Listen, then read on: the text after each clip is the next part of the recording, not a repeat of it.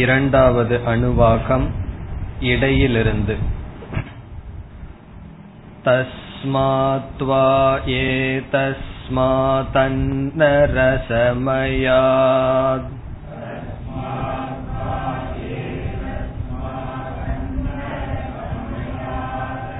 अन्योन्तर आत्मा प्राणमयः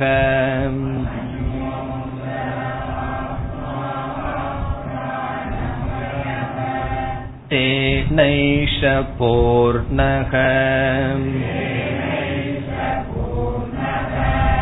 स वा एष पुरुषविध एव।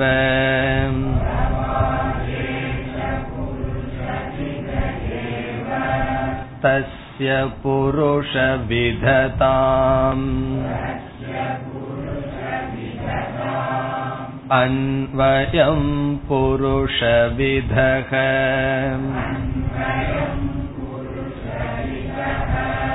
तस्य प्राण एव शिरः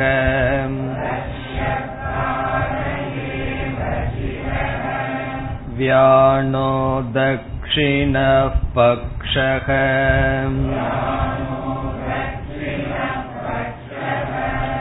अपान उत्तरः पक्षः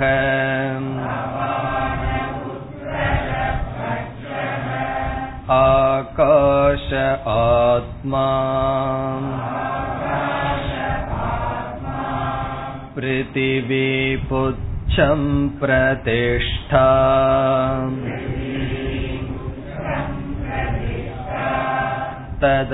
इत्येष श्लोको भवति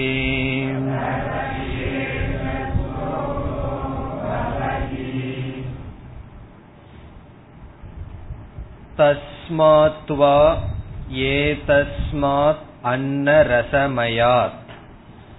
அந்யோந்தர ஆத்மா பிராணமயக இந்த ஸ்தூல சரீரத்தை காட்டிலும் வேறான ஒரு ஆத்மா அது பிராணமயக என்று உபனிஷத் அறிமுகப்படுத்துகின்றது. முதலில் ஸ்தூல சரீரம்தான் ஆத்மா ஸ்தூல சரீரம்தான் ஒருவனுடைய சொரூபம் என்று சொன்னது. பிறகு அடுத்ததாக இந்த ஸ்தூல சரீரத்தை காட்டிலும் அன்னமய கோஷத்தை காட்டிலும் அந்நக வேறொன்று இருக்கின்றது. அதுதான் ஆத்மா என்றால் ஸ்தூல சரீரம் அனாத்மா ஆகின்றது. அது அனாத்மா அல்லது மித்யா அல்லது காரியம் ஆகின்றது. பிறகு எது ஆத்மா இப்பொழுது? பிராணமயம் ஆத்மா. பிராணமயக ஆத்மா. என்று அறிமுகப்படுத்தப்பட்டது. இதில் அந்தரக என்ற சொல்லுக்கு பொருளை பார்த்தோம். அந்யக அந்தரக ஆத்மா. அந்தரக என்பதற்கு நான்கு பொருளை சென்ற வகுப்பில் பார்த்தோம். முதல் பொருள் உள்ளே இருத்தல் அல்லது சமீபத்தில் இருத்தல். அன்னமயத்தை காட்டிலும் பிராணமயம் ஆத்மாவுக்கு பக்கத்தில் இருக்கின்றது.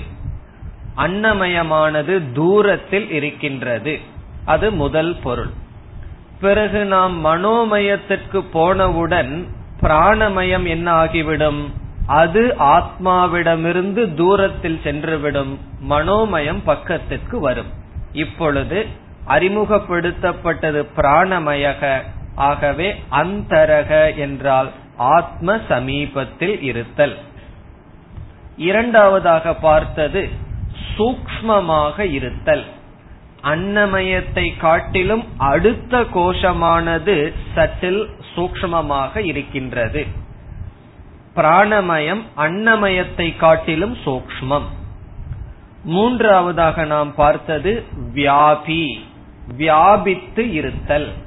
அன்னமயத்தை காட்டிலும் பிராணமயம் அதிகமாக வியாபிக்கின்றது.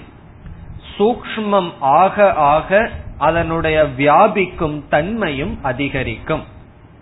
நான்காவதாக நாம் பார்த்தது நியந்தா கண்ட்ரோலர் பிராணமயத்தை கொண்டு அன்னமயத்தை கட்டுப்படுத்தலாம்.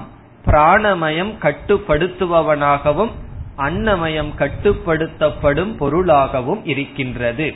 இப்படிப்பட்ட குணத்தை உடையது பிராணமயக. அப்படிப்பட்ட பிராணமயமானது ஆத்மா. ஆத்மா என்று சொல்லப்படுகின்றது. நம்ம எப்படி முடித்தோம் சென்ற வகுப்பில்? ஆத்மா என்ற சொல்லுக்கு பொருளை பார்க்க ஆரம்பித்தோம். ஆத்மா என்ற சொல்லுக்கு நான்கு பொருள்கள் இருக்கின்றது. எச்ச ஆப்னோதி யதாதத்தே எச்சாஸ்தி விஷயான் இக என்பது ஒரு ஸ்லோகத்தினுடைய முதல் வரி. எச்ச ஆப்னோதி என்பது முதல் லட்சணம் ஆத்மாவுக்கு. அது வியாபக எது வியாபித்து இருக்கின்றதோ அது ஆத்மா என்பது பொருள். ஆப்னோதி என்றால் வியாபித்து இருத்தல் என்று பொருள். ஆப் என்கின்ற சமஸ்கிருத தாதுவிலிருந்து ஆத்மா என்ற சொல் வந்துள்ளது. நான்கு டெரிவேஷன் நான்கு லட்சணம் பார்க்க இருக்கின்றோம் ஆத்மாவுக்கு. அதில் முதல் லட்சணம் ஆப்னோதி இது ஆத்மா. ஆப்னோதி என்றால் வியாப்னோதி. எது பறந்து இருக்கின்றதோ வியாபித்து இருக்கின்றதோ அது ஆத்மா. ஆத்மாவினுடைய முதல் லட்சணம். எச்ச ஆப்னோதி. எது ஆதத்தே. இரண்டாவது இலக்கணம் அல்லது இரண்டாவது பொருள் அதிஷ்டானம்.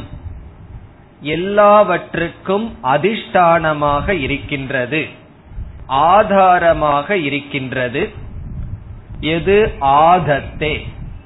இந்த பொருள் எப்படி கிடைக்கின்றது என்றால் ஆ என்ற சொல்லை முன்வைத்து தா என்ற தாதுவை சேர்க்கும் பொழுது ஆத்மா என்ற பொருள் வருகின்றது. ஆத்மா என்ற சொல் அதிஷ்டானம் என்ற பொருளை குறிக்கும் பொழுது தா என்ற சமஸ்கிருத ரூட் பிறகு ஆ என்பது அதற்கு முன் இருக்கின்ற பதம். அப்படி பார்த்தால் எது ஆதத்தே எது எல்லாவற்றுக்கும் ஆதாரமாக இருக்குமோ அது ஆத்மா. ஆத்மாவுக்கு முதல் பொருள் எது வியாபித்து இருக்குமோ அது ஆத்மா. எது எல்லாவற்றுக்கும் அதிஷ்டானமாக இருக்குமோ அது ஆத்மா. இப்ப எச்ச ஆப்னோதி யதாதத்தே இனி மூன்றாவது எச்ச அத்தி விஷயான் இக. அத்தி என்றால் சாப்பிடுதல் என்று பொருள். மூன்றாவது பொருள் சாட்சி என்று சென்ற வகுப்புல பார்த்தோம். சாட்சி என்றால் எல்லாவற்றையும் சாட்சியாக இருந்து பார்க்கின்றது. எல்லா அனுபவத்தையும் அது அனுபவிப்பவதாக இருக்கின்றது சாட்சியாக இருக்கின்றது. அத்தி இது வந்து அத்து என்கின்ற தாதுவிலிருந்து வந்தது. அன்னம்ங்கிற இடத்துலயும் கூட இத பார்த்தோம். அத்தியதே அத்திச்ச அன்னம். அந்த அத்தி தான் இங்கு சொல்லப்படுகிறது. விஷயான் அத்தி என்றால் விஷயங்களை அனுபவிக்கின்றது என்று பொருள். விஷயங்களை உண்மையிலேயே மனசு அனுபவிக்கின்றது அந்த மனதிற்கு அனுபவிக்கின்ற சக்தியை ஆத்மா கொடுப்பதனால் ஆத்மா சாட்சி என்ற பொருளில் வருகின்றது. இப்ப இதுக்கு ரூட் வந்து அத் பக்ஷனே அனுபவித்தல் இந்த இடத்தில் சாட்சி. இவ்விதம் முதல் வரியில மூன்று வினை அடியிலிருந்து ஆத்மாவுக்கு இலக்கணம் வந்துள்ளது. எச்சாப்னோதி யதாதத்தே எச்சாத்தி விஷயான் இக. எது வியாபிக்கின்றதோ எது அதிஷ்டானமாக இருக்கின்றதோ எது சாட்சியாக இருக்கின்றதோ அது ஆத்மா. இனி இந்த ஸ்லோகத்தினுடைய இரண்டாவது வரி எச்சாசிய சந்ததோ பாவக எச்சாசிய சந்ததோ பாவக தஸ்மாத் ஆத்மேதி கீர்த்தியதே. மூன்றாவது பொருள் நித்தியக மூன்றாவதல்ல நான்காவது பொருள் நித்தியக எல்லா காலத்திலும் இருக்கின்றது. அது ஸ்லோகத்தில் எப்படி வருகின்றது? எச்சாசிய சந்ததோ பாவக. சந்ததோ பாவக என்றால் எல்லா காலத்திலும் இருப்பது. இது வந்து அத என்கின்ற சமஸ்கிருத தாதுவிலிருந்து வந்துள்ளது. அததே என்றால் எல்லா காலத்திலும் இருப்பது செல்வது. எல்லா காலத்திலும் இருப்பது. தஸ்மாத் ஆத்மேதி கீர்த்தியதே. ஆகவே ஆத்மா என்று அழைக்கப்படுகின்றது. இப்ப ஆத்மா ஆத்மான்னு நம்ம வந்து சொல்லிட்டு இருக்கோம். அந்த ஆத்மா என்ற சொல்லினுடைய பொருள் இந்த நான்குல எந்த பொருளை வேண்டுமானாலும் எடுத்துக்கொள்ளலாம் வியாபக அதிஷ்டானம் சாட்சி நித்தியக எது முழுமையாக வியாபிக்கிறதோ எது அனைத்துக்கும் அதிஷ்டானமோ எது அனைத்தையும் சாட்சியாக பார்க்கின்றதோ எது எல்லா காலத்திலும் இருக்கின்றதோ அது ஆத்மா. இந்த ஆத்மாங்கிற ஸ்டேட்டஸ் முதல்ல உபனிஷத் எதற்கு கொடுத்தது? இந்த ஸ்தூல சரீரத்துக்கு கொடுத்தது. அன்னரசமயக ஆத்மா. இப்ப இந்த ஆத்மாங்கிறது இந்த உடம்பு தான் என்று சொல்லியது. பிறகு உபனிஷத் என்ன செய்தது? இந்த உடம்பு ஆத்மா அல்ல ஸ்தூல சரீரம் ஆத்மா அல்ல. காரணம் இது எல்லா இடத்திலும் வியாபிக்கவில்லை சாட்சியாக இல்லை அதிஷ்டானமாக கிடையாது நித்தியமாக இல்லை. ஆகவே என்ன செய்ய வேண்டும்? இந்த உடம்பில் ஆத்மா என்கின்ற புத்தியை எடுத்து பிராணனிடத்தில் ஆத்மா என்ற புத்தியை வைக்க வேண்டும். இப்ப பிராணக ஆத்மா அந்யோந்தர ஆத்மா பிராணமயக. இப்ப பிராணமயத்துக்கு இந்த லட்சணம் போகும். இந்த நான்கு லட்சணம் அல்லது நம்ம எப்படி புரிந்து கொள்ளணும்? ஆத்மான்னு சொன்னா நான் என்ற சொல்லுக்கான அர்த்தம் ஆத்மா. எதைய ஆத்மான்னு சொல்றோமோ அதைய நான் சொல்றோம்னு அர்த்தம். முதலில் உபனிஷத் என்ன செய்தது? இந்த ஸ்தூல சரீரம் தான் ஆத்மா அன்னமய கோஷந்தான் ஆத்மான்னு சொல்லியது. அப்ப நம்ம என்ன செய்யணும்? இந்த உடல் தான் நான் என்று முடிவு செய்ய வேண்டும். அடுத்தபடியாக இந்த உடல் நான் அல்ல நான் என்கின்ற புத்தியை எடுத்து பிராணமயத்தில் வைத்து பிராணன் ஆத்மா என்ற முடிவுக்கு வர வேண்டும். இதோடு அடுத்த படியானது முடிவடைகின்றது. அன்னமய கோஷத்திலிருந்து நம்ம பிராணமய கோஷத்துக்கு டிராவல் பண்ணியாச்சு. பிராணமய கோஷத்துக்கு நாம் வந்துள்ளோம். அபிமானத்தை உடல்ல இருந்து பிராணனுக்கு நாம் வந்துள்ளோம்.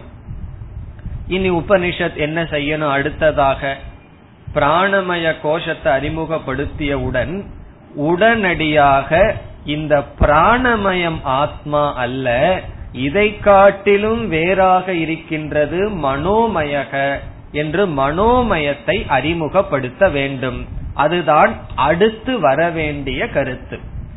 காரணம் என்ன? அபவாதமானது ஐந்து கோஷம் வழியாக செய்யப்படுகிறது. முதலில் பிராணமயத்தை ஆத்மா என்று அறிமுகப்படுத்தி அடுத்தது அன்னமயத்தை அறிமுகப்படுத்தி பிராணமயக மனோமயக என்று படிப்படியாக செல்ல வேண்டும். இதில் ஒரு கோஷத்தை விட்டு அடுத்த கோஷத்திற்கு வந்தாகிவிட்டது. இனி அடுத்த கோஷத்திற்கு செல்ல வேண்டும். அதற்கு முன்னாடி உபனிஷத் என்ன ரெண்டு காரியத்தை செய்ய இருக்கின்றது என்று பார்த்துள்ளோம். அது ஞாபகம் இருக்கோ? ஒரு கோஷத்திலிருந்து இனியொரு கோஷத்திற்கு செல்வதற்கு முன் உபனிஷத் ரெண்டு காரியத்தை செய்யும். அது என்ன இரண்டு காரியம்? சமஷ்டி வெஷ்டி ஐக்கியம் சமஷ்டி வெஷ்டி உபாசனம்.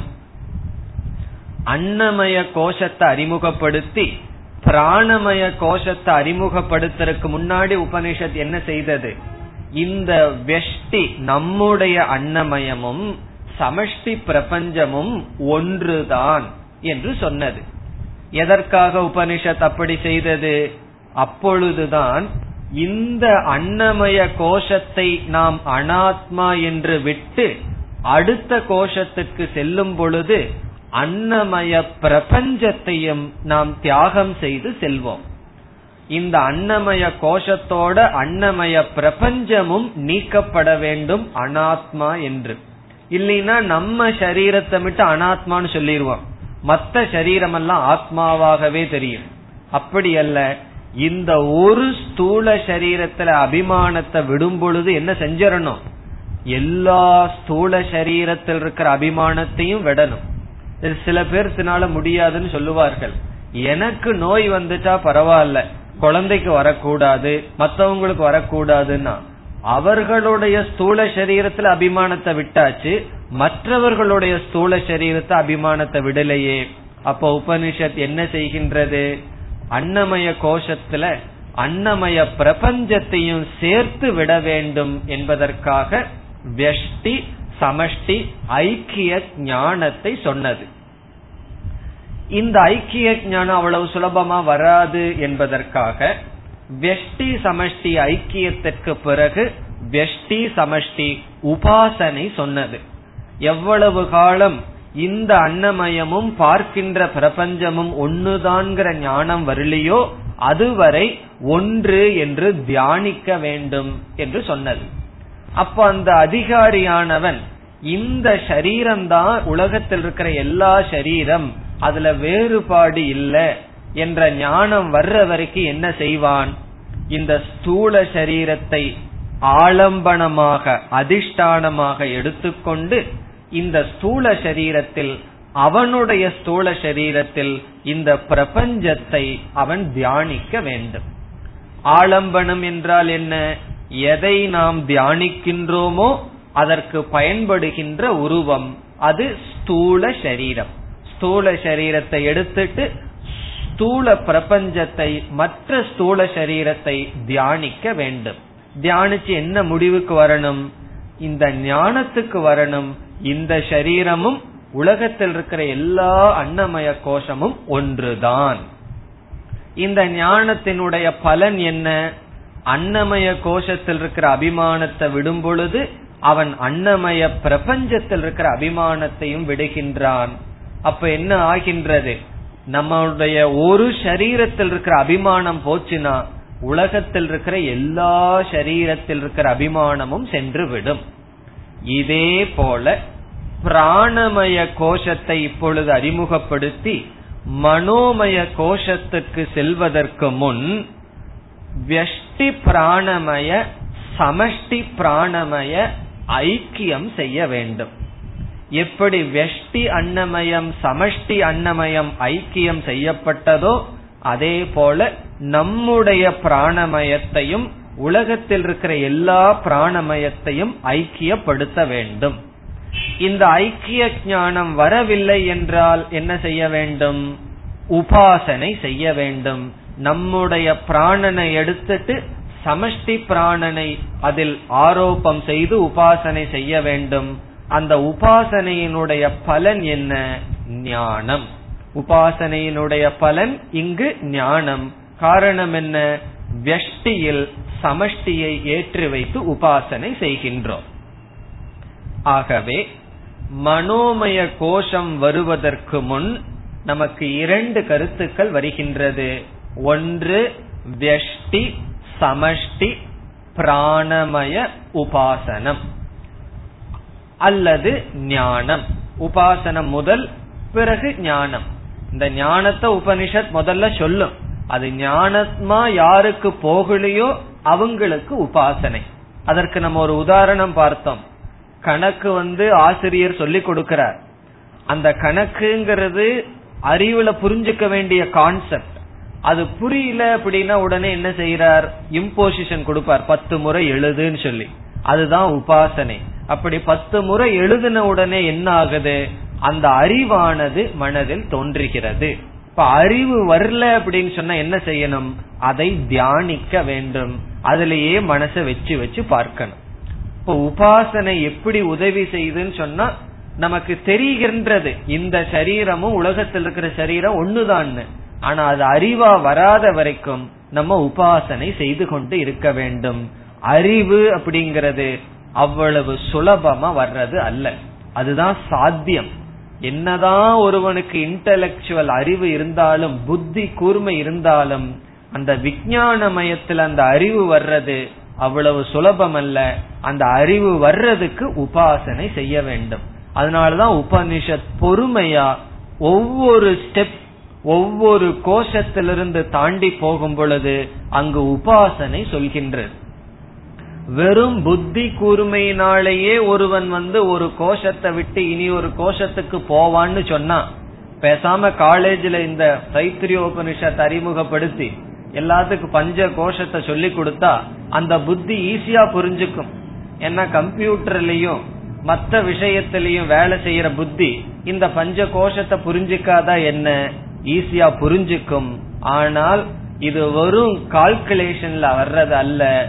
இது நம்மளுடைய அபிமானத்தை எடுத்துட்டு வர்றதுனால உபனிஷத் என்ன செய்கின்றது? ஒரு கோஷத்திலிருந்து இனி ஒரு கோஷம் ஆத்மான்னு உபதேசம் பண்ணா பத்தாது. அந்த அறிவு வந்து மெச்சூரிட்டி வரணும். அதனால ஒவ்வொரு கோஷத்துக்கு இடையில உபாசனை சொல்லப்படுகிறது. இப்படி உபாசனை பண்ணி பிறகு அடுத்த கோஷத்துக்கு வர வேண்டும். இப்பொழுது நம்ம எந்த நிலையில் இருக்கோம்? பிராணமய கோஷத்துல இருக்கோம்.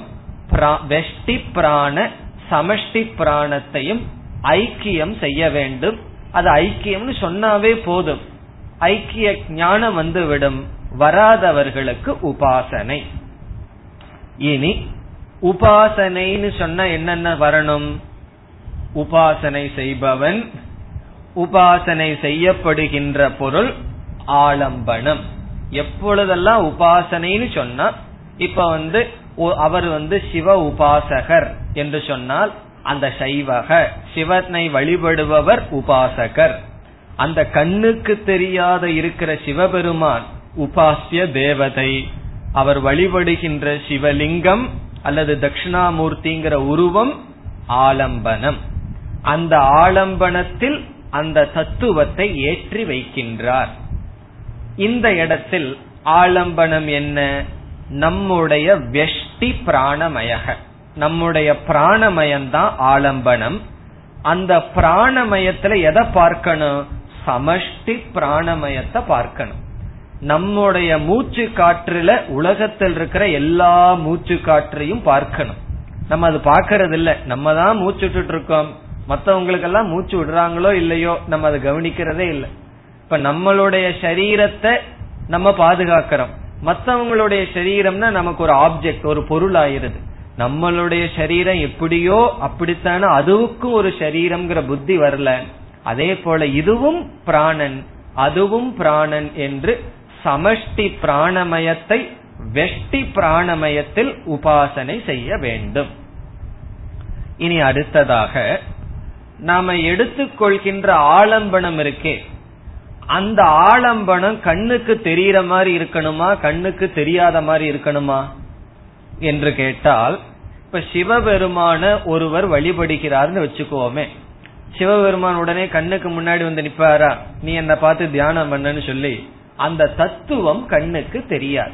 விஷ்ணுவோ சிவனோ அந்த ஈஸ்வரன் தேவதா நம்ம கண்ணுக்கு தெரியாது.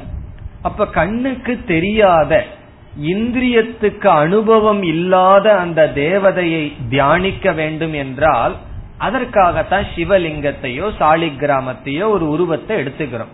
அந்த எடுத்துக்கிற உருவமும் கண்ணுக்கு தெரியலனா என்ன ஆகும்னா எப்படி நம்ம தியானம் செய்வது? ஆகவே ஆலம்பனமானது தெளிவாக இருக்க வேண்டும். இங்கு ஆலம்பனமாக இருப்பது என்ன? பிராணமயக. நம்ம பிராணமயத்தை கண்ணுல பார்க்கிறோமா? நம்ம கண்ணுல பார்க்கல. இப்ப கண்ணுல பார்க்காத பிராணமயத்தை எடுத்து எப்படி கண்ணுல பார்க்காத சமஷ்டி பிராணமயத்தை தியானிப்பது? ஆகவே உபனிஷத் என்ன செய்கின்றது? இந்த பிராணமயனானது எங்க இருக்கின்றது? நம்மளுடைய மூச்சு காற்று எங்க இருக்கு? இந்த ஸ்தூல சரீரத்துக்குள்ள போயிட்டு வந்துட்டு போயிட்டு வந்துட்டு இருக்கு. ஒரு தண்ணீரை எடுத்து ஒரு பாட்டில்ல விட்டோம் அப்படின்னா அந்த தண்ணீர் எப்படிப்பட்ட உருவத்தை அடையுது? பாட்டிலுடைய உருவத்தை அதை எடுத்துக்குது. அதே போல இந்த காற்று வந்து பிராணன் வெஷ்டி பிராணமயகன்னு சொன்னா வெளியே இருந்தா அதற்கு பேரு வாயுன்னு சொல்லுவோம். அந்த வாயு நம்முடைய மூக்குல போயிடுதுன்னா அதற்கு பெயர் பிராணக. இப்ப பிராணனுக்கும் வாயுவுக்கு என்ன வித்தியாசம்? வெளியே சஞ்சாரம் பண்ணிட்டு இருக்கிறது காற்று அல்லது வாயு. அதுவே நம்முடைய மூச்சுக்குள்ள போகும் பொழுது பிராணனாக மாறிவிடுகிறது. இப்ப இந்த பிராணன் நம்மளுடைய உடல்ல போன உடனே இந்த உடலுக்குள்ள பிராணன் வியாபிப்பதனால் உபனிஷத் ஒரு கற்பனை செய்கிறது. என்ன கற்பனை செய்கிறது? பிராணமயக இந்த ஸ்தூல சரீரத்தை போல உருவத்தை உடையது. இது ஒரு கற்பனை. ஏன் அப்படி உருவத்தை உடையதுன்னு சொல்லுது? இந்த பிராணன் இந்த ஸ்தூல சரீரத்துக்குள்ள போன உடனே எப்படி தண்ணீரானது ஒரு டம்ளார்ல போன உடனே தண்ணீர் அந்த பாத்திரத்தினுடைய உருவத்தை எடுத்துக்குதோ அதே போல சூக்மமான பிராணன் உருவமில்லாத பிராணன் இந்த சரீரத்துக்குள்ள போன உடனே பிராணமயக ஸ்தூல ஆகாரக. பிராணமயன் என்னாகின்றது? இந்த ஸ்தூல சரீரத்தினுடைய வடிவத்தை அடைகிறது. இப்ப நம்முடைய ஸ்தூல சரீரம் போல பிராணமயன் இருக்கு. இப்ப நம்முடைய ஸ்தூல சரீரத்தை நம்ம எவ்வளவு அங்கமா பிரிச்சிருக்கோம்? தலை இரண்டு கைகள் மத்திய பகுதி இடுப்பில் இருக்கிற கீழ் பகுதின்னு எவ்வளவா பிரிச்சோம்? அஞ்சு பகுதியா பிரிச்சிருக்கோம். நம்முடைய ஸ்தூல சரீரத்தை தலைப்பகுதி இடது கை வலது கை மூன்று. பிறகு மத்தியம் கழுத்திலிருந்து வயிறு வரை பிறகு இடுப்பிலிருந்து கால் வரை. இப்படி அஞ்சு பகுதியா பிரிச்சோம். பிராணமயத்தை என்னன்னு சொல்லிட்டோம். நம்முடைய ஸ்தூல சரீரத்தினுடைய உருவந்தான் பிராணமயன்னு சொன்னா அப்படி கற்பனை பண்ண பிராணமயத்துக்கு எது தலை எது இடதுகை எது வலதுகை எது மத்தியம பாகம் எது கீழ்ப்பகுதி ஆதாரம் என்று நாம் கூற வேண்டும். பிராணமயக எவ்வளவு அங்கத்தை உடையது என்றால் நம்ம ஒரு காலத்துல படிச்சிருக்கோம். அஞ்சு விதமான அங்கத்தை உடையது பிராணமயக. பிராண அபான வியான சமான உதானகன்னு சொல்லி பிராணனுக்கு வந்து அஞ்சு பங்கன் இருக்கு. இந்த அஞ்சு சேர்ந்து தான் பிராணமயகன்னு சொல்றோம். பிராணக அபானக வியானக சமானக உதானகன்னு சொல்லி பிராண விருத்தி பஞ்ச அப்படின்னு பார்த்திருக்கோம். இந்த அஞ்சு சேர்ந்து தான் பிராணமயகன்னு சொல்றோம். பிராணமயத்தை நம்ம என்ன கற்பனை பண்ணியிருக்கோம்? இந்த ஸ்தூல சரீரத்தினுடைய உருவத்திலேயே பிராணமயன் இருக்கு. ஒரு கற்பனை தான். பிராணமயத்துக்கு உருவம் கிடையாது. எப்படி இருக்குன்னா நம்ம உடலை போல அதுக்கு உடல் இருக்கு. என்றால் பிராணமயன் அஞ்சு தத்துவத்துடன் கூடியது. இந்த உடலை போல் இருக்கின்றது என்றால் இந்த அஞ்சில எது பிராணனுடைய தலை எது பிராணனுடைய இடதுகை வலதுகை அது செய்யப்படுகின்றது. இதெல்லாம் எதற்குனா உபாசனைக்காக ஆலம்பனத்தை செய்வதற்காக. அதுதான் அடுத்த பகுதியில் வருகின்றது. இப்ப அடுத்த பகுதி என்ன? முதலில் உபனிஷத் கூறுகின்றது இந்த ஸ்தூல சரீரத்தை போலவே பிராணமயத்திற்கும் ஸ்தூல சரீரம் இருக்கின்றது. இந்த ஸ்தூல சரீரத்தின் உருவமாகவே அதுவும் இருக்கின்றது என்று சொல்லி பிறகு உபாசனைக்கான ஆலம்பனத்தை தயார் செய்கின்றது இந்த பகுதியில். ஆலம்பன ரெடியான உடனே அடுத்த அனுபாகத்துல என்ன வரும்? சமஷ்டி வெஷ்டி ஐக்கியம் வரும். ஐக்கியத்துடன் உபாசனையும் சேர்ந்து வரும். உத்தம அதிகாரிக்கு இந்த ஆலம்பனமோ உபாசனையோ அவசியம் இல்லை மத்தியம அதிகாரி என்ன செய்யணும்? இதை எடுத்துக்கொண்டு தியானம் செய்ய வேண்டும். அது அடுத்த அணுவாகத்தில் வரும். இப்ப இந்த அணுவாகத்தில் அந்யோந்தர ஆத்மா பிராணமயக என்று சொன்னதற்கு பிறகு அடுத்து வருவது பிராணமயக அன்னமயத்தை போல உடலை உடையது என்ற ஸ்டேட்மெண்ட் அதற்கு பிறகு கற்பனை. அந்த உடல்னு சொன்னா எது பிராணன் எது அபானன் எது வியானன் என்ற கற்பனை வருகின்றது. இப்பொழுது உபனிஷத்திற்குள் செல்லலாம். தேனைஷ பூர்ணக. தேன அதனால் ஏஷக இது பூர்ணக வியாபிக்கின்றது. அதுதான் இதனுடைய அர்த்தம். அதனால் இது வியாபிக்கிறது.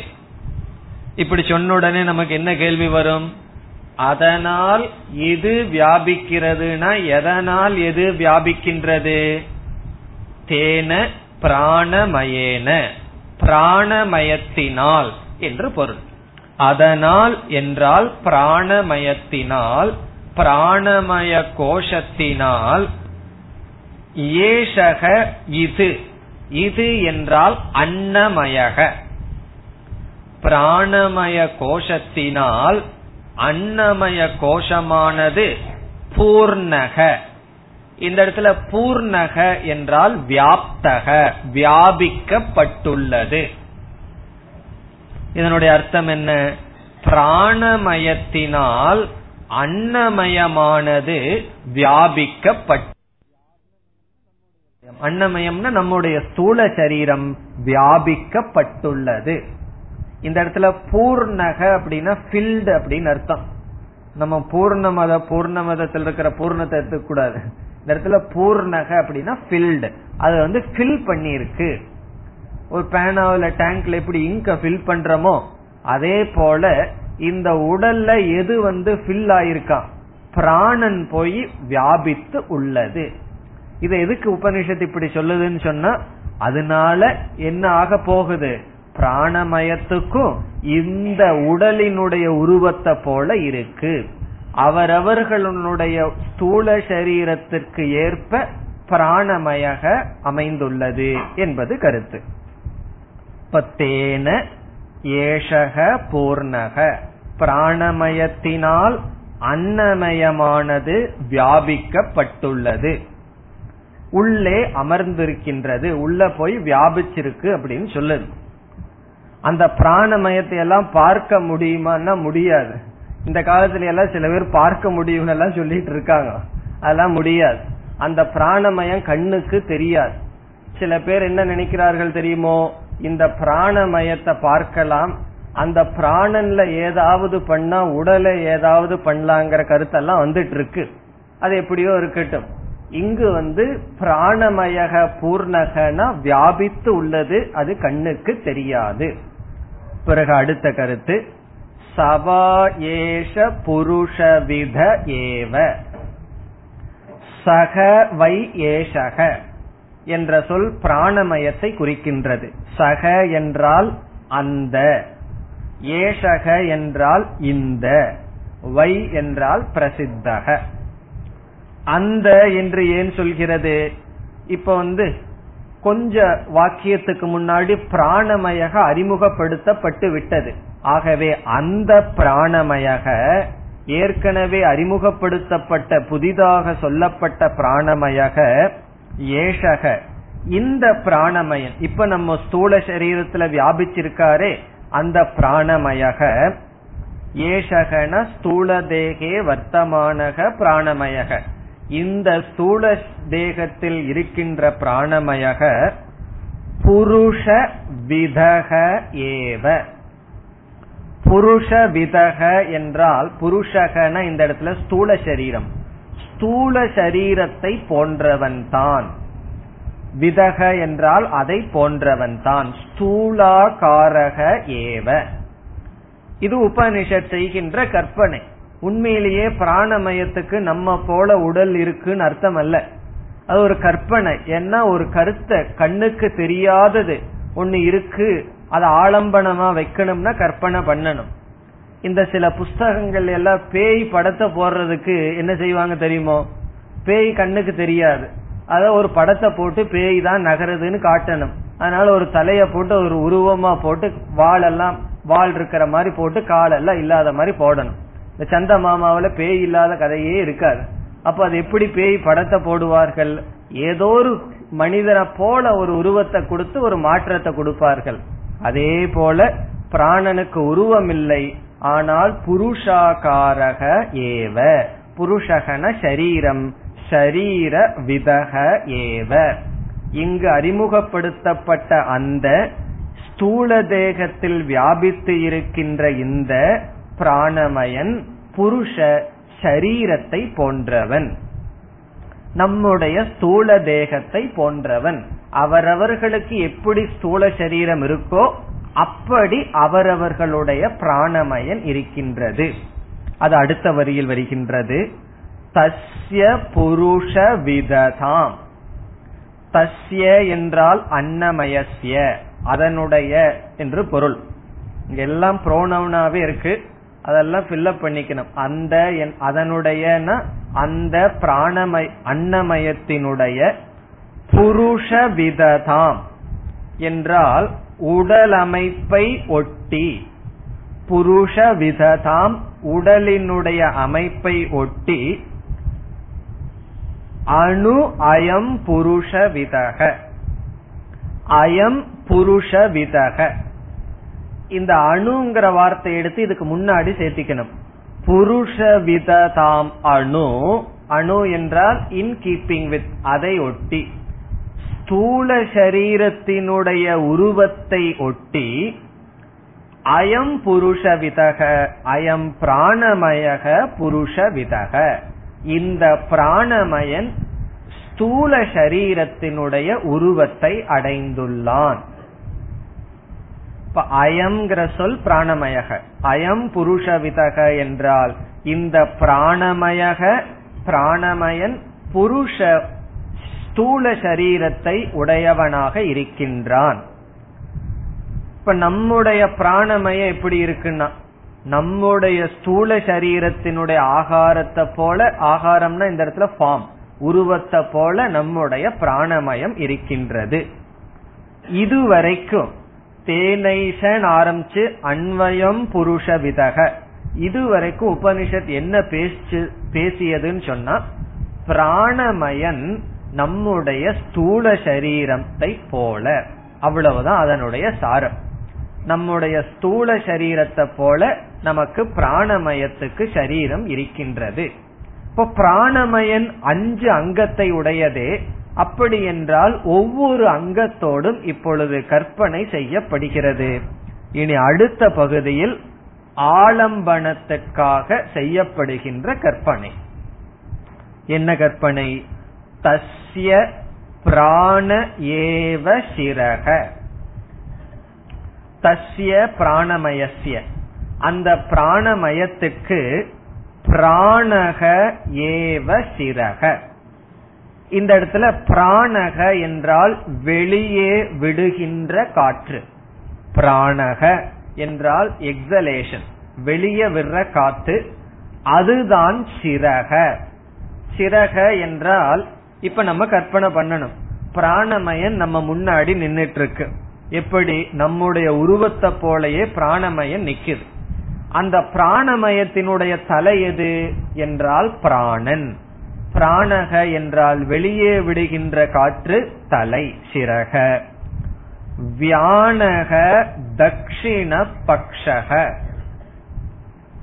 வியானக என்றால் சர்க்குலேட்டரி சிஸ்டம் நம்ம சாப்பிடுற சாப்பாட்டை எல்லா இடத்துக்கும் எடுத்துட்டு போய் இந்த உடல்ல இருக்கிறதெல்லாம் ரத்த ஓட்டம் இருக்கே அது வியானக என்று சொல்லப்படும். அது தக்ஷிண பக்ஷக வலது கை. பிராணனுக்கு அஞ்சு பங்கன் இருக்குன்னு பார்த்திருக்கோம். அதுல ஒரு பங்கன் காத்த வெளியே விடுறது. இனி ஒன்னு உடம்புல எல்லா இடத்துக்கும் ரத்தத்தை எடுத்துட்டு போறது. அந்த சர்க்குலேஷன் அதற்கு வியானக என்று பெயர். அந்த சர்க்குலேட்டரி பங்கன் அந்த தத்துவமானது வலதுகை. அபானக உத்தர பக்ஷக. அபானக என்றால் உள்ளே எடுக்கின்ற காற்று இன்ஹலேஷன் உள்ள போற காத்து அபானக. வெளிய வெற காத்து பிராணக அது என்ன? உத்தர பக்ஷக இடது கை லெப்ட் ஹேண்ட் வெளிய விடுற காத்து இடது கை. ஆகாஷ ஆத்மா. ஆத்மாங்கிற சொல்லுக்கு என்ன அர்த்தம் பார்த்திருக்கோம்? மத்தியம பகுதி உடலினுடைய சென்ட்ரல் நடுப்பகுதி கழுத்திலிருந்து இடுப்பு வரைக்குள்ள பகுதிய ஆத்மா. அது என்ன? ஆகாஷக. இந்த இடத்துல ஆகாஷக என்றால் வயிற்றில் இருக்கின்ற பிராண தத்துவம் சமான பிராணக. டைஜஸ்டிவ் பிராண. இப்ப ஆகாஷக இஸ் ஈக்வல் டு சமானகன்னு எழுதிக்கணும். அது எதற்கு? சமான பிராணனை போய் ஆகாசம்னு சொல்லணும்னா நம்முடைய உடல்ல வந்து வயிற்றுல ஆகாசம் இருக்கு.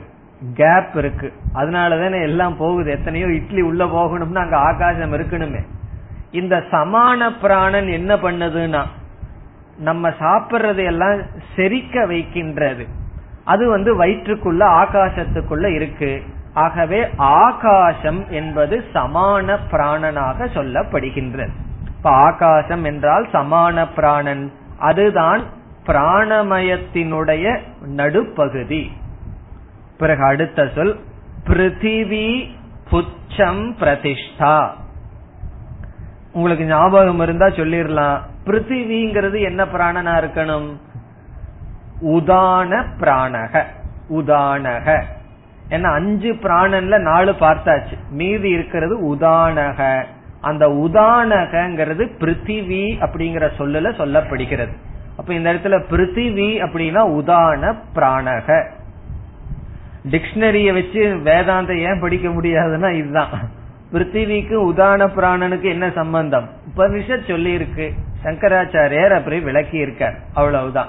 பிருத்திவி புச்சம் பிரதிஷ்டா. இந்த இடத்துல புச்சம்ங்கிறதுக்கு என்ன பொருள் பார்த்தோம்? ஒரு வால் ஒரு டெயில் போல எப்படி தாங்குகின்றதோ நம்முடைய இடுப்புக்கு கீழ் இருக்கிற கால் பகுதி தான் நம்ம நம்மளுடைய இருப்பை தாங்குகின்றது. அது பிரதிஷ்டா ஆதாரம் அது உதான பிராணக. இப்ப இந்த அஞ்சு விதமான பிராணனுடைய பங்கனையும் அஞ்சு அவயவமாக கற்பனை செய்யப்பட்டுள்ளது. இனி அடுத்த கேள்வி நம்ம கேட்கலாம். ஏன் பிராணன தலைன்னு சொல்லியிருக்கு? வியானன போய் தட்சிண பட்சமாகவும் உதானன உத்தர பட்சமான்னு சொல்லி இருக்குன்னு சொன்னா அதற்கு என்ன பதில்? சங்கராச்சாரியார் சொல்றார் வாச்சனகி. வாச்சனகி அப்படின்னு சொன்னா உபனிஷத் சொல்லி இருக்கு அவ்வளவுதான். கேள்வி எல்லாம் கிடையாது. நாம் ஏதாவது லாஜிக் கொடுக்கணும்னா கொடுக்கலாம். இல்லைன்னா கிடையாது. இது இப்படின்னா அப்படித்தான். அதனால இதுல வந்து விசாரம் கிடையாது. இதுல போய் விசாரம் செய்யக்கூடாது. காரணம் என்ன? உபாசன விஷயத்துல விசாரம் கிடையாது. வேதாந்த விஷயத்துலதான் விசாரமே தவிர உபாசனையில ஸ்ரத்தையோட சொல்றத அப்படியே கேட்டுட்டு செய்யணும். அவ்வளவுதான். நம்ம ஏதாவது ஒன்னு ரெண்டு காரணம் கொடுக்கலாம். எப்படி ஆகாசத்துக்கு சமானம்னு சொன்னோமோ அப்படி சொல்லலாம். அல்லது உதாரணத்துக்கு காரணம் சொல்லலாம். இப்ப உதானக அப்படிங்கறதனுடைய அர்த்தம் என்ன? எந்த ஒரு பிராணனானது நம்முடைய உயிரை சூக்ம சரீரத்தை வெளியே போகாம உள்ளேயே வச்சு காக்குதோ அது உதான அது உள்ளேயே நமக்கு வச்சிருக்கு. அது உதான பிராணக. என்ன மத்த நாலு பிராணனுடைய வியாபாரத்தையும் பார்த்தோம். உதானனுடைய வியாபாரம் என்ன? அது வந்து பேசாம இருக்கும். கடைசி காலத்துல ஆக்டிவ் ஆகும். கடைசி காலத்துல என்ன செய்யும்?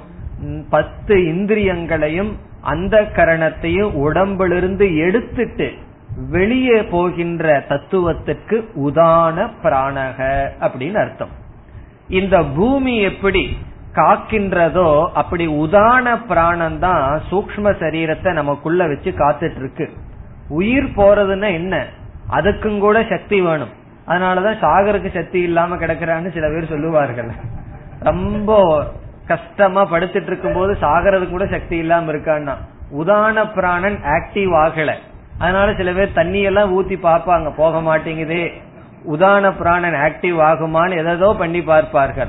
அப்படி உதான பிராணன் செயல்படும் பொழுது இந்த சூக்ம சரீரம் ஸ்தூல சரீரத்திலிருந்து போயிடும் அல்லது உதான பிராணனுக்கு இனி ஒரு அர்த்தம் இருக்கு.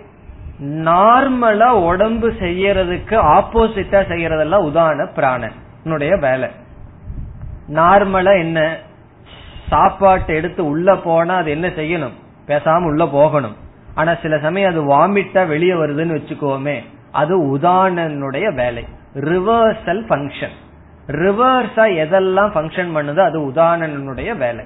அது நம்மளுடைய பாதுகாப்பு தான் புள்ள ஒரு முப்பது இட்லி சாப்பிட்டு அதுக்கு மேலே சாப்பிட்டா இப்ப உடம்பு செய்யுது. வேண்டாம் வெளியே தள்ளுன்னு தள்ளுது. இப்போ ஏதாவது உடம்புல ஒரு கஷ்டம் இருந்ததுன்னா அந்த ஒரு சக்தி பகவானே கொடுத்திருக்கார். அதே போல கண்ணுல வந்து தண்ணீர் வருதுன்னு வச்சுக்கோமே ஒரு தூசி போன உடனே கண்ணுல தண்ணீர் வந்து என்ன செய்கின்றது? அந்த தூசியை விளக்க முயற்சி பண்ணது. அப்படி உடம்புல சாதாரணமா செய்வதற்கு எதிராக செய்யப்படுவதெல்லாம் உதாரணனுடைய வேலை. அது சின்ன சின்ன ஜாப் அவருடைய கடைசி வேலை என்னன்னா வெக்கேட் பண்ணிட்டு போறதுதான் கடைசி வேலை. அது உதானக இப்படி பிராணகன வெளியே விடுற காத்து சிறக. வியானக உடல் பூரா வியாபிச்சிருக்கிற காத்து வலது கை. உதானக உள்ளே இழுக்கின்ற மூச்சு அது வந்து இடது கை. நமக்கு செரிக்கின்ற சக்தி சாப்பிட்றது எல்லாம் செரிக்கின்ற சக்தி அந்த வேலையை பண்ற பிராணனானது உடலினுடைய நடுப்பகுதி. உதானன் கால் பகுதி கால் பகுதின்னு சொன்னா கீழ். இடுப்புக்கு கீழ் இருக்கிற பகுதி. இப்படி பிராணன் இருக்கு. இப்ப பிராணனுடைய உருவத்தை பார்க்கும்போது என்ன நினைக்கணுமா? இந்த அஞ்சையும் அஞ்சு பகுதியில வச்ச உடனே அது நம்மளுடைய ஸ்தூல சரீரத்தினுடைய உருவத்தை வந்துடும் இனி என்ன செய்யணும்? இப்படிப்பட்ட பிராணனை சமஷ்டி பிராணனோட நாம் ஐக்கியப்படுத்தி உபாசனை செய்ய வேண்டும். அத உபனிஷத் என்ன செய்து? ஒரு ரிக் மந்திரத்தை எடுத்து ரிக் மந்திரத்துல இந்த உபாசனையும் ஐக்கியம் இருக்குன்னு உபனிஷத் காட்டுகின்றது. அது கடைசி பகுதி. ததப்பேஷ ஸ்லோகோ பவதி. தது அபி. தஸ்மின் அபி அர்த்தே. பிராணமய கோஷ விஷயத்தில் என்று பொருள். ததபி என்றால் பிராணமய கோஷ விஷயத்தில் ஏஷக ஸ்லோகக வக்ஷியமான மந்திரக சொல்ல போகின்ற மந்திரமானது பவதி படந்தி இருக்கின்றது. மந்திரமானது படிக்கப்படுகிறது பட்டியதே இருக்கின்றது அல்லது படிக்கப்படுகிறது. பிராணமய கோஷ விஷயத்தில் வருகின்ற மந்திரம் ரிக் மந்திரமானது இருக்கின்றது. இதோடு இரண்டாவது அணுவாகம் முடிவடைகிறது. நம்ம வந்து ஒவ்வொரு அணுவாகத்தை தாண்டி போறதுக்கு முன்னாடி அந்த அணுவாகத்துல என்ன பார்த்தோம்னு பார்க்கணும். இதற்கு பெயர் சிம்ஹ அவலோகன நியாயக அப்படின்னு சொல்லுவார்கள். வேதாந்தத்துல. சிம்ஹ அவலோகன நியாயம்னு சொன்னா சிங்கமானது பகைவர்களை எல்லாம் வென்றுட்டு போகுதான் கொஞ்ச தூரம் போன உடனே வேற யாராவது இருக்காங்களான்னு அப்படியே திரும்பி பாத்துக்குமா சிம்ஹ அவலோகனம். அவலோகனம்னா திரும்பி பாக்கிறது திரும்பி பார்த்துட்டு யார் இல்லைன்னா அப்புறம் மெஜஸ்டிக்கு அது போகும். அதே போல நம்ம ஒரு அணுவாகத்தை விட்டு இனியொரு அணுவாகத்துக்கு போகும்போது கொஞ்சம் திரும்பி பார்த்துட்டு போயிடுறோம். காரணம் என்ன? ஏதாவது மிஸ்ஸிங் இருக்கா? ஏதாவது புரிஞ்சிக்காத விஷயம் இருக்கா? என்று திரும்பி பார்த்துட்டு பிறகு அடுத்த அணுவாகத்துக்கு போகணும். அப்படி பார்க்கையில இந்த இரண்டாவது அணுவாகத்தில் பேசப்பட்ட கருத்துக்களை நான்கு தலைப்பின் கீழ் பிரிக்கலாம். கிஸ் ப்ரோக்ராம் எல்லாம் வச்சா என்ன கேட்போம் தெரியுமோ? முதல் அணுவாகத்துல எவ்வளவு தலைப்பா பிரிச்சோம்? அதனுடைய ஹெட்டிங் என்ன? அது ஞாபகம் இருக்கணும். அது ஞாபகம் இருந்தா முதல் அணுவாகம் ஓவர். ரெண்டாவது அணுவாகத்துல என்னன்னு பார்ப்போம். நான் கேட்கல சொல்றேன். ஞாபகம் வச்சுக்கோன்னு சொல்லி. இரண்டாவது அணுவாகத்துல நான்கு. முதல் ஹெட்டிங் ரிக் மந்திரம். ரிக் மந்திரக. ரெண்டாவது அணுவாகம்னு சொன்ன உடனே ஃபர்ஸ்ட் ரிக் மந்திரம் படிக்கப்பட்டது ஞாபகம் இருக்கணும். அடுத்தது ரிக் மந்திரம் மட்டும் படிக்கப்பட்டதுன்னா பெரிய ஞாபகம் இல்ல. ரிக் மந்திரத்துல என்ன சொல்லப்பட்டது? அதுல சப்ஹெட்டிங் நாலு. முதல்ல நாலுன்னு சொல்லியாச்சு. ஞாபகம் வச்சுக்கிறது ஈஸி அந்த ரிக் மந்திரத்துல என்ன பேசப்பட்டது? முதல் கருத்து. இனி நம்ம பேசுறது ரிக் மந்திரத்துல பேசப்பட்ட கருத்து. அது மெயின் ஹெட்டிங்ல நாலு பாயிண்ட் முதல் கருத்து அன்ன அன்னமய ஐக்கியம் அல்லது வெஷ்டி சமஷ்டி ஐக்கியம். ரிக் மந்திரத்துல வந்த முதல் கருத்து. நம்ம வந்து சமஷ்டிக்கு அன்னம்னு பார்த்தோம். வெஷ்டிக்கு அன்னமய கோஷகன்னு பார்த்தோம். அப்ப என்ன சொல்லலாம்? அன்ன அன்னமய ஐக்கியம். இதெல்லாம் கீவேர்டு ஞாபகம் வச்சுக்கிறதுக்காக. ஞாபகம் வச்சுக்கிறதையே ஒரு பேராகிராஃப் மாதிரி சொன்னா அப்புறம் எப்படி ஞாபகம் வச்சுக்கிறது? அதற்காக ரிக் மந்திரக ஃபர்ஸ்ட் பாயிண்ட் அதுல வந்து அன்ன அன்னமய ஐக்கியம். இதுல என்ன பார்த்தோம்? வெஷ்டி அன்னமய கோஷம் சமஷ்டி அன்னமும் ஒன்றுன்னு பார்த்தோம். இரண்டாவது ரொம்ப சுலபம். அன்ன அன்னமய உபாசனம். அன்னமய அல்லது சமஷ்டி வெஷ்டி உபாசனம். இது ரிக் மந்திரத்துல வந்த ரெண்டாவது டாபிக். முதலில் வெஷ்டி சமஷ்டி ஐக்கியம். இரண்டாவது வெஷ்டி சமஷ்டி உபாசனம். மூன்றாவது அன்ன அன்னமய உபாசன பலம். உபாசன பலம். அன்ன அன்னமய உபாசன பலம்.